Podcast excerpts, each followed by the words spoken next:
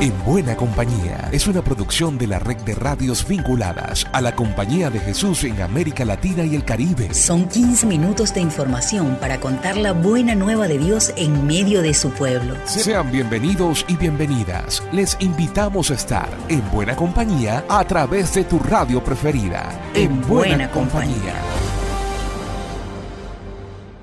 ¿Qué tal amigas y amigos de América Latina y el Caribe? Soy Alexander Medina y continuamos en buena compañía con la buena nueva de Jesús.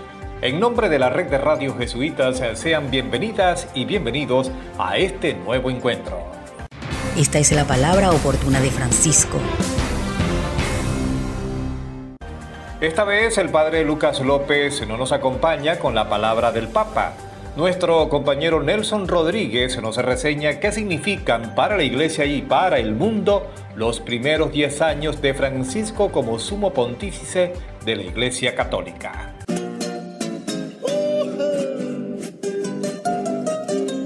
Un saludo Alexander. De las muchas cosas que se han escrito o se han dicho con motivo de los 10 años de pontificado de Francisco, subrayamos un titular que lo calificaba de el Papa Fratelli Tutti, la fraternidad, ese valor cristiano que se coló en el lema de la Revolución Francesa al mismo nivel que igualdad y libertad. Necesita que volvamos a sacarle brillo, porque el odio, el racismo, la xenofobia o el puro egoísmo se han colado con fuerza en nuestros modos de vivir. Quizás ese acento con la fraternidad en buscar la paz, en poner misericordia y acogida, en atender a quien más necesidades tiene, nos queda como el mejor legado.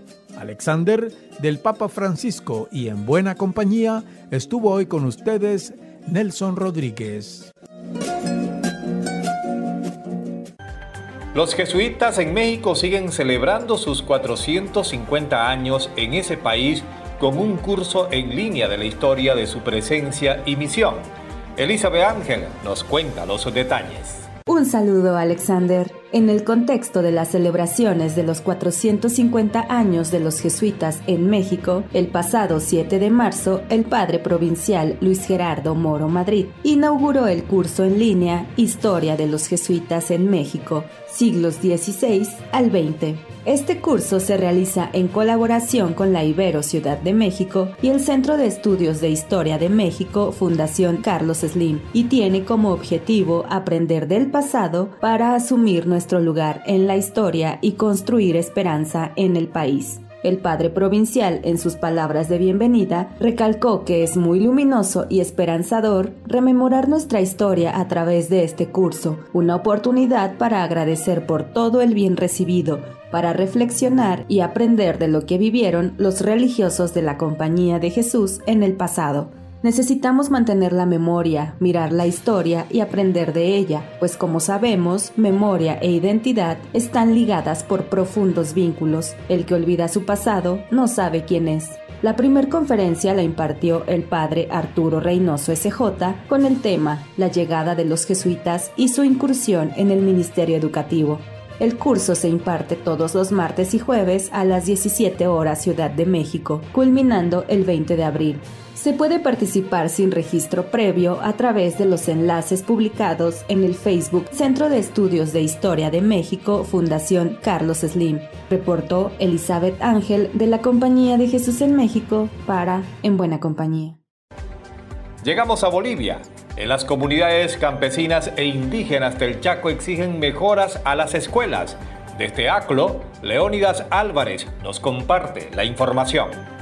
En Bolivia, una de las fuentes del sostenimiento económico del país es la extracción de los recursos de hidrocarburos en los municipios del Chaco, donde habitan poblaciones campesinas, originarias e indígenas, por la riqueza que se produce en las zonas como la región autónoma del Gran Chaco, del departamento de Tarija y del territorio del pueblo guaraní de Huacaya, en Chuquisaca, las familias aún sufren grandes necesidades de acceso a los servicios básicos y el fortalecimiento al sistema educativo cada vez es más postergado, sin tener la atención oportuna y efectiva de las autoridades de turno en sus diferentes niveles de gobierno. Tal es el caso de las unidades educativas que se encuentran con varias falencias en el municipio de Huacaya. Escuchemos a la capitana comunal del establecimiento educativo de la comunidad de Boicobo, Mayerlin Tarumani.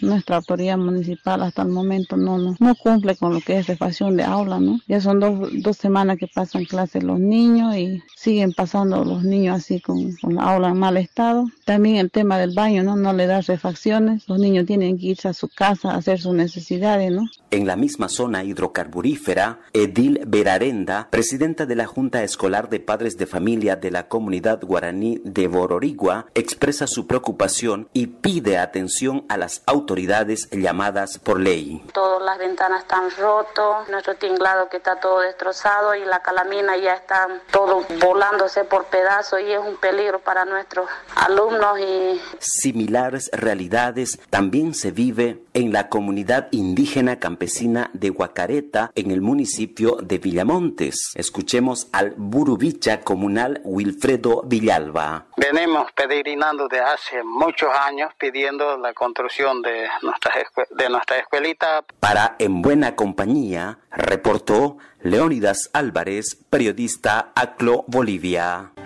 El rector de Unicinos en Brasil, el padre Sergio Mariucci, participó de una reunión de la Junta Directiva de la Asociación Internacional de Universidades Jesuitas en la Curia General en Roma entre el 2 y el 4 de marzo.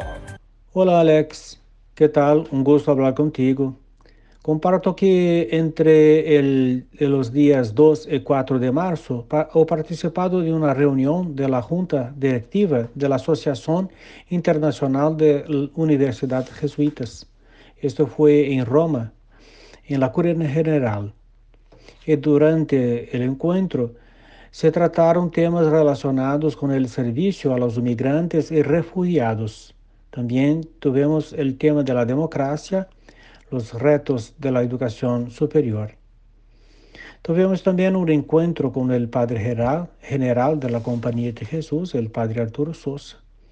Este encuentro es una forma de afrontar juntos los temas que preocupan a las universidades jesuitas y que como universidades estamos interpelados a colaborar con la misión de la Compañía de Jesús. Es fundamental establecer redes de apoyo y cooperación fundamental también que Brasil esté presente. Brasil es un gran parceiro del ALJAL.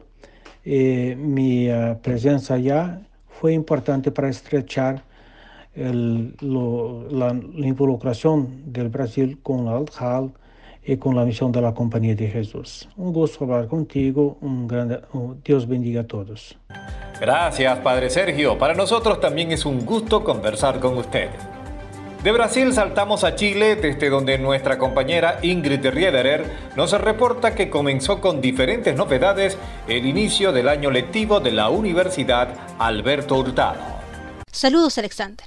Con gran entusiasmo, la Universidad Alberto Hurtado dio la bienvenida a sus 1.800 nuevos estudiantes de los 34 programas de pregrado, quienes se suman a la comunidad con una nueva facultad y nuevas disciplinas, como ingeniería civil, que amplían la oferta académica.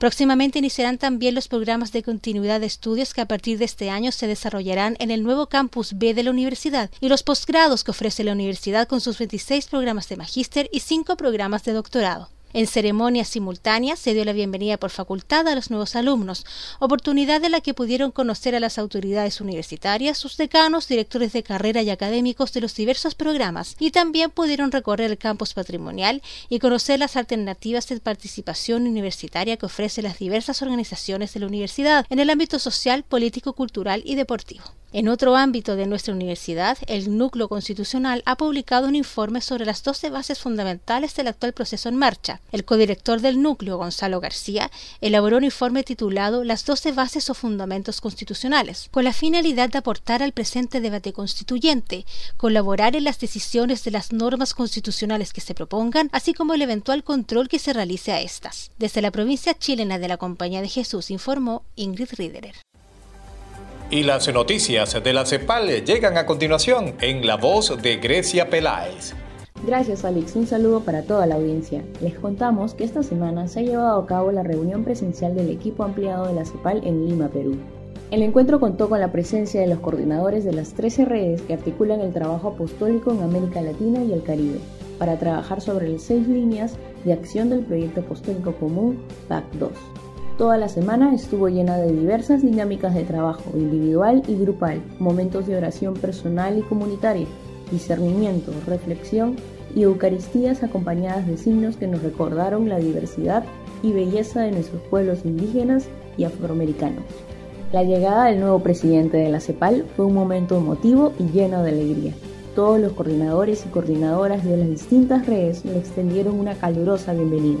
Pueden seguir todas nuestras noticias y ver los detalles de esta reunión ingresando a nuestra web jesuitas.lat para En Buena Compañía, Grecia Peláez del equipo CEPAL. En buena compañía mantenemos la línea de la educación universitaria.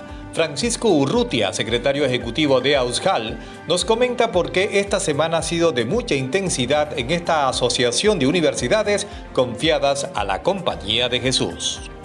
Le saluda Francisco Urrutia, secretario ejecutivo de la Asociación de Universidades Confiadas a la Compañía de Jesús en América Latina, AUSJAL. Esta semana es una de las más intensas en actividad interuniversitaria para nuestra asociación en 2023. El grupo de bibliotecas AUSJAL está reunido en la Universidad Rafael Andívar, Guatemala, desde el lunes 13 de marzo para fortalecer la cooperación en los servicios de información que ofrecemos a nuestras comunidades universitarias.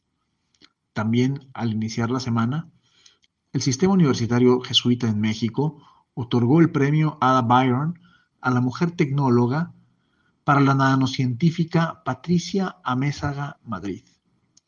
El mismo lunes 13, la Universidad Católica de Pernambuco, en Brasil, inició la semana Stricto Sensu con el tema Puertas abiertas para América Latina y profundizó en las oportunidades que Aushal ofrece a su comunidad universitaria. El mismo día visité la Universidad Antonio Ruiz de Montoya en Lima, Perú, y dialogué con Lauren DeVoe y Cecilia Montes, enlaces ausjal de esta institución, y la Universidad del Pacífico, sobre cómo promover liderazgos juveniles, intercambios académicos virtuales y una mayor incidencia pública de nuestras universidades.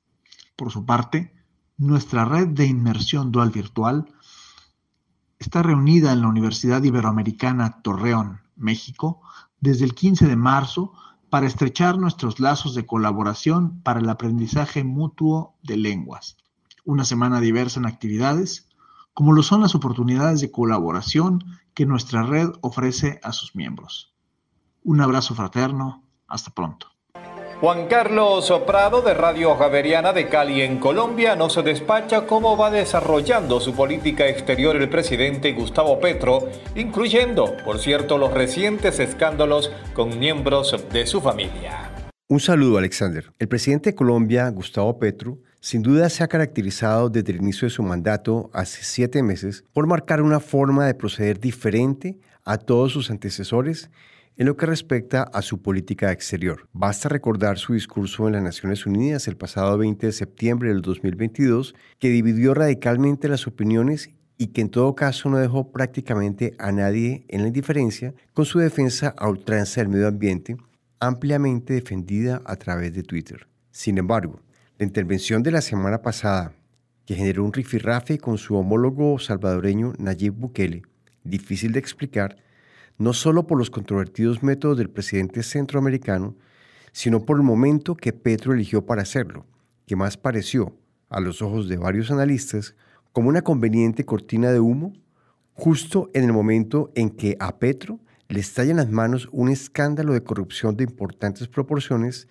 donde se ven seriamente comprometidos su hijo Nicolás y su hermano Juan Fernando, ambos Petro. En un video grabado en plena campaña política del 2022, el hasta hace poco ministro de Educación de Petro, Alejandro Gaviria, vaticinó que el gabinete de Petro sería de unidad nacional los primeros seis o siete meses, que luego se le desbarataría, después de lo cual tendríamos a un Gustavo Petro tuiteando como loco, según sus propias palabras, y que no pararía de hacerlo el resto de su gobierno. Mensaje que parece indicar que Twitter es uno de los pilares de la política exterior de Gustavo Petro desde Javeriana Estéreo Cali 107.5 FM, Para En Buena Compañía, informó Juan Carlos Prado. En Guatemala promueven con diferentes propuestas lo que han llamado el feminismo maya. Desde Radio Sayache nos reportan. Hola Alexander, un saludo para ti y para los oyentes de la red de radios jesuitas de América Latina y el Caribe. Hablar de un feminismo propio del mundo maya desde sus orígenes es interesante, conociendo que como seres humanos guardan su relación con la naturaleza, con los otros seres que la habitan. De allí que el bienestar de cualquier ser viviente es indispensable para el equilibrio universal. Lamentablemente estos valores y principios en la actualidad se han ido perdiendo, especialmente en las regiones del norte de Guatemala y en otras regiones. En estos lugares que habitamos se han adoptado los patrones de violencia, machismo, exclusión, discriminación, racismo, entre otros factores que limitan los derechos de las mujeres. Una propuesta que vemos interesante y que a largo plazo va ayudando en visualizar los derechos de las mujeres y a ver pequeños cambios ha sido el trabajo que hacen mujeres indígenas trabajando con las mujeres de sus propias comunidades, con el apoyo de organizaciones sociales. Con este método han logrado en regiones de Sayeche que las mismas mujeres participantes transmitan estos conocimientos a hijas e hijos, que la educación en las niñas se amplíe y que hayan más lideresas en las comunidades. Si se sumaran esfuerzos de otras organizaciones con este método, podría haber mayor participación en las mujeres, formación de lideresas que pasen la voz y que animen a que haya un cambio en las comunidades, donde está mayormente la población indígena. Desde Radio echa en Guatemala para En Buena Compañía. El fenómeno de la migración masiva en América Latina también sigue tocando las puertas de Ecuador. Alexander Reyes de Irfeyal nos informa que aumenta paulatinamente el número de migrantes ecuatorianos por la selva del Darién. Al día de hoy, en promedio, 104 connacionales atraviesan la peligrosa selva del Darién a diario. La ecuatoriana pasó a ser la segunda población más numerosa en emprender la arriesgada travesía después de la haitiana. En 2022 por esa trocha pasaron 29.356 compatriotas y los meses eh, con mayor número de salidas irregulares fueron octubre y diciembre. Según Vivian Cartagena, encargada de movilidad del Comité Permanente de Defensa de los Derechos Humanos, el nuevo éxodo nacional responde a más de lo económico, al incremento de la inseguridad y la incertidumbre por no ver mejorar la situación. Me parece que eso hubo una, una notita de una persona ecuatoriana que emigró que tienen más miedo de vivir en Ecuador que de cruzar la selva del Darién. Entonces, porque ellos están proyectándose hacia una mejor vida que ya no la están viendo en el país. Esta nueva ola migratoria se registra desde finales de 2020 y principios de 2021, cuando se hacían sentir de forma más contundente los estragos de la pandemia del COVID-19. En un principio la ruta para llegar a Estados Unidos era por México, pero el país azteca impuso visa para intentar frenar el flujo humano desde Ecuador. Después la alternativa fue Guatemala, que más tarde aplicó la misma medida que el gobierno mexicano. Cerradas esas dos puertas, los migrantes nacionales apostaron por Nicaragua, pero los costos, 20 mil dólares por persona, hicieron que tomen la ruta de la frontera entre Colombia y Panamá. Comenta Cartagena que los anhelos de los migrantes no se podrán frenar eh, con restricciones. Migren por su seguridad, incluso aún sabiendo cuáles son los riesgos al momento de emigrar, pero prefieren eso. Sobre las víctimas de grupos delictivos o de las circunstancias propias del camino, comparte la encargada de movilidad del Comité Permanente de Defensa de los Derechos Humanos que ellos vienen coordinando acompañamiento a las familias en cuanto a la tramitología o denuncia de ser el caso y también tenemos un contacto de WhatsApp, eh, solamente mensajes de WhatsApp, es el 095-899-6625. Reportó para En Buena Compañía Alexander Reyes desde Radio Orfeyal, Quito, Ecuador. Y el quién es quién de esta semana se lo lleva el padre Carlos Frixen, coordinador saliente de la Federación Internacional de Fe y Alegría. Un saludo, Alexander. En un par de semanas dejaré de desempeñar como coordinador de la Federación Internacional Alegría. En estos siete años he aprendido y trabajado con un equipo federativo internacional que ha desarrollado y dinamizado el modelo federativo para fortalecer un trabajo en redes en nuevas fronteras. Pero hoy quiero destacar la importancia que ha sido fortalecer un equipo federativo internacional con esa identidad y misión y nuevas fronteras dinamizando redes con tantas diversidades, contextos que su alegría. Ahora mismo regreso a mi provincia de origen, Brasil, para colaborar en la UNICAP de Recife y Pernambuco. Alexander, Nueva etapa, nuevas bendiciones. Soy Carlos Fritzen, jesuita, para En Buena Compañía. Por mi parte será hasta la próxima y siempre recuerden esto, seguimos en buena compañía. Llegamos al final por esta ocasión. La invitación es para la próxima semana para que sigamos en buena compañía. Una producción de la Red de Radios Jesuitas de América Latina y el Caribe. En, buena, compañía.